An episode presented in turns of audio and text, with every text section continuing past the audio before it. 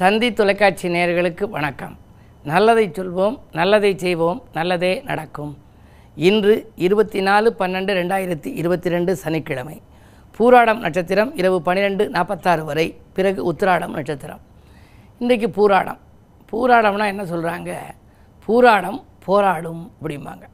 வாழ்க்கை வந்து போராட்டமான வாழ்க்கையாக சிலருக்கு அமையுது. சிலருக்கு நல்ல வாழ்க்கை அமையுது.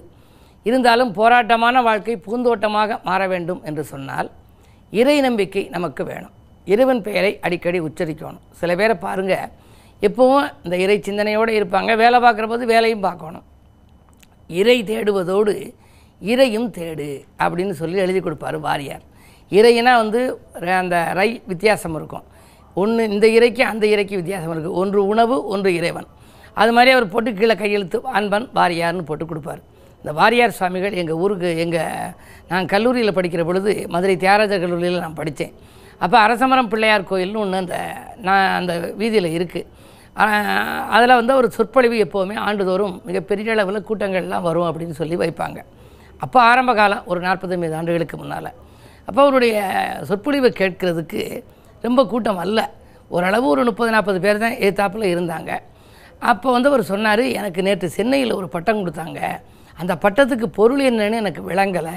ஆனால் இன்றைக்கு எனக்கு விளங்கிருச்சினார். அவர் சொல்லிக்கின்றிருக்கிற போதே சில பேர் ஒரு அதுலேயும் வந்து இருந்த நாற்பது பேர்லேயும் ஒரு பத்து பேர் எழுந்திரிச்சு சாப்பிட போவோம். நைட்டு பத்து மணி ஆச்சுன்னு எழுந்திரிச்சு போயிட்டாங்க. இவருடைய சொற்பொழிவு இரவு ஒன்பது மணி பத்து மணிக்கு தான் நடக்கும். எழுந்திரிச்சு போயிட்டாங்க. எழுந்து போய்கிட்டு இருக்கும்போது சொன்னார் அந்த பட்டத்துக்கான பொருள் எனக்கு இப்போ தெரிஞ்சிச்சுனார். எனக்கு நேற்று கொடுத்த பட்டத்துக்கு என்ன என்ன பட்டம் அப்படின்னா சொல்லின் செல்வர்னு பட்டம் கொடுத்தாங்க. அடியேன் நல்ல நல்ல கருத்துக்களை சொல்லின் இவர்கள் செல்வர் அப்படின்னார். உடனே அந்த போனவங்கள்லாம் வந்து உட்காந்துட்டாங்க அதுக்கப்புறம் ஆரம்பித்து பேசினார்.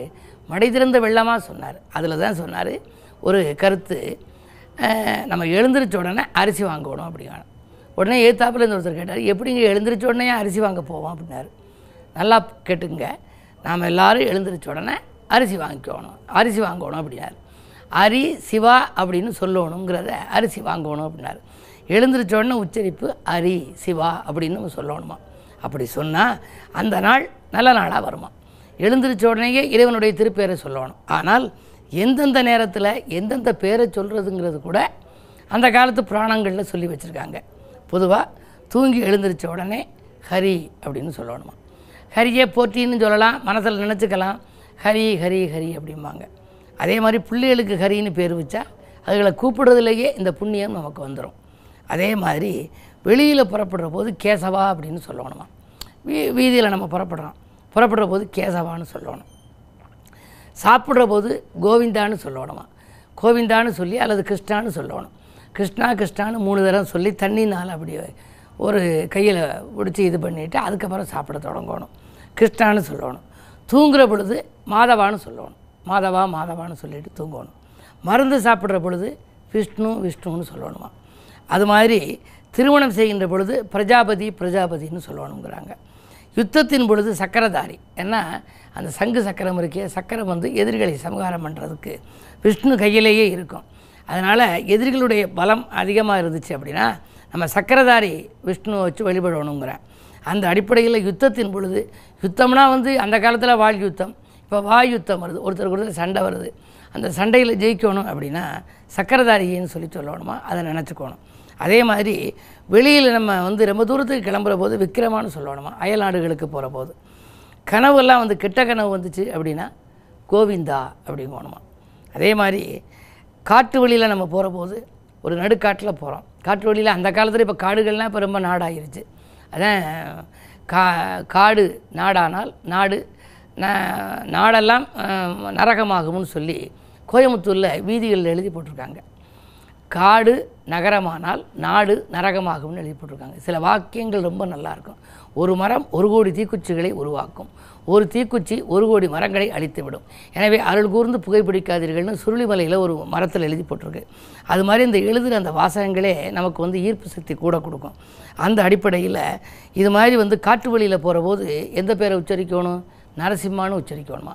நரசிம்மானா என்ன அர்த்தம்? சிம்மம் அதில் இருக்குது நரனும் இருக்குது மனிதருக்கு அடைக்கலம் காத்து மனிதனுடைய அந்த பயத்தை போக்குவது யாருன்னா நரசிம்மம் அதுதான் பயப்படக்கூடிய ஆண்களாக இருந்தாலும் கோழையாக இருக்கும் ஆண்கள் காளையாக மாற நரசிம்மருக்குள்ள கோயில்களுக்கு கூட்டிக்கிட்டு போவாங்க. இப்படி எந்தெந்த நேரங்களில் எந்தெந்த தெய்வ பெயரை உச்சரித்தால் வாழ்க்கையில் எப்படியெல்லாம் நல்ல பலன் கிடைக்கும் என்பதை பற்றியெல்லாம் சாஸ்திரங்கள் எடுத்துரைக்கிறது என்பதை உங்களுக்கு தெரிவித்து இனி இந்திய ராசி பலன்களை இப்பொழுது உங்களுக்கு வழங்கப் போகின்றேன். மேசராசி நேர்களே சந்தர்ப்பங்கள் சாதகமாக அமைகின்ற நாள் இந்த நாள். இன்று தனவரவு உங்களுக்கு திருப்திகரமாகவே இருக்கிறது. விரயஸ்தானத்தில் குரு இருந்தாலும் கூட சுபவிரயங்களே உங்களுக்கு அதிகரிக்கும். ஜென்மத்தில் ராகு ஏழிலே கேது. பயணங்களால் பலன் உண்டு. புதிய வாகனங்கள் வாங்கும் முயற்சி கூட கைகூடலாம். ரிஷபராசினியர்களே உங்களுக்கு சந்திராஷ்டமம். எது செய்தாலும் யோசித்து செய்ய வேண்டிய நாள். அது மட்டுமல்ல இறை நாமத்தை வாசித்தும் இறைவனை பூஜித்தும் செய்ய வேண்டும். அருகில் இருப்பவர்களின் ஆதரவு குறையும். அலைச்சலுக்கேற்ற ஆதாயம் கிடைக்காது. உத்தியோகத்தில் கூட மேலதிகாரிகள் உங்கள் கேட்ட சலுகைகளை வழங்க மறுப்பார்கள். எனவே இந்த நாள் இனிய நாளாக அமைய நிதானத்தை கடைப்பிடிப்பது நல்லது. மிதுனராசினியர்களே உங்களுக்கு உற்சாகம் உள்ளத்தில் குடிகொள்ளுகின்ற நாள். உயர்ந்த மனிதர்களின் ஆதரவு கிடைக்கும். பொருளாதாரத்தில் நிறைவு ஏற்படும். பொது வாழ்வில் இருப்பவர்களுக்கு கூட புதிய பொறுப்புகளும் பதவிகளும் வரலாம். சேமிப்புகள் உயரும். இந்த நாள் உங்களுக்கு ஒரு நல்ல நாள். கடகராசினியர்களே உங்களுக்கெல்லாம் நினைத்ததை முடித்து நிம்மதி காணுகின்ற நாள். நிகழ்கால தேவைகள் பூர்த்தியாகும். நிலையான வருமானத்திற்கு வழியமைத்துக் கொள்வீர்கள். ஏழிலே சனி இருப்பதால் வாழ்க்கை துணை வழியே சில பிரச்சனைகள் வந்தாலும் நீங்கள் கொஞ்சம் அனுசரித்து செல்வது விட்டு கொடுத்து செல்வது நல்லது. அதே நேரம் குறு பார்வை இருப்பதால் உங்களுக்கு காரியங்கள் கடைசி நேரத்தில் கைகூடிவிடும்.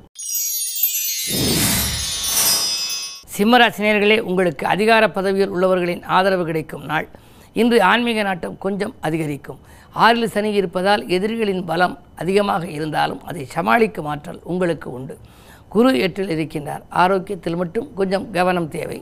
புதிய முயற்சிகளில் வெற்றி கிடைக்கும். கன்னிராசினியர்களே உங்களுக்கு இடமாற்றங்களால் இனிய மாற்றம் வருகின்ற நாள். இல்லத்தில் உள்ளவர்களின் தேவைகளை பூர்த்தி செய்வீர்கள். சுப விரயங்கள் அதிகரிக்கும். வரன்கள் வாயில் தேடி வரலாம்.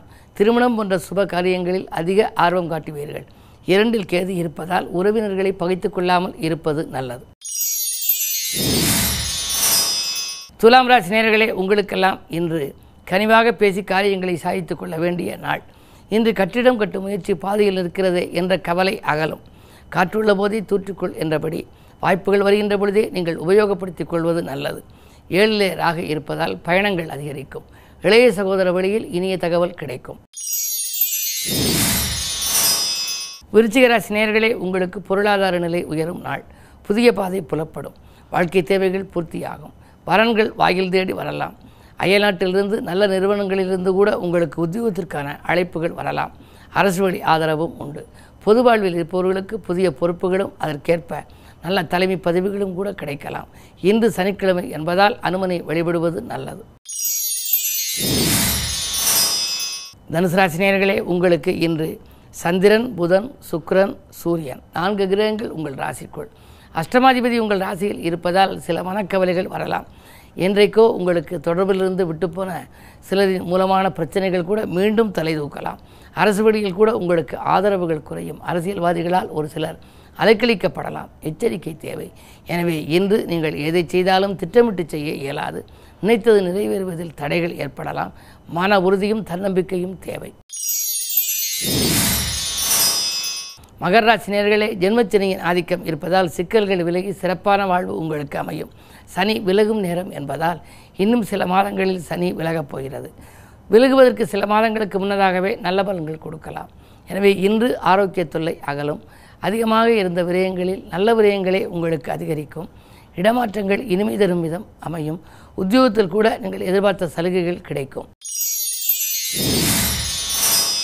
கும்பராசினியர்களே உங்களுக்கு பக்கத்தில் உள்ளவர்கள் பக்கபலமாக இருக்கும் நாள்.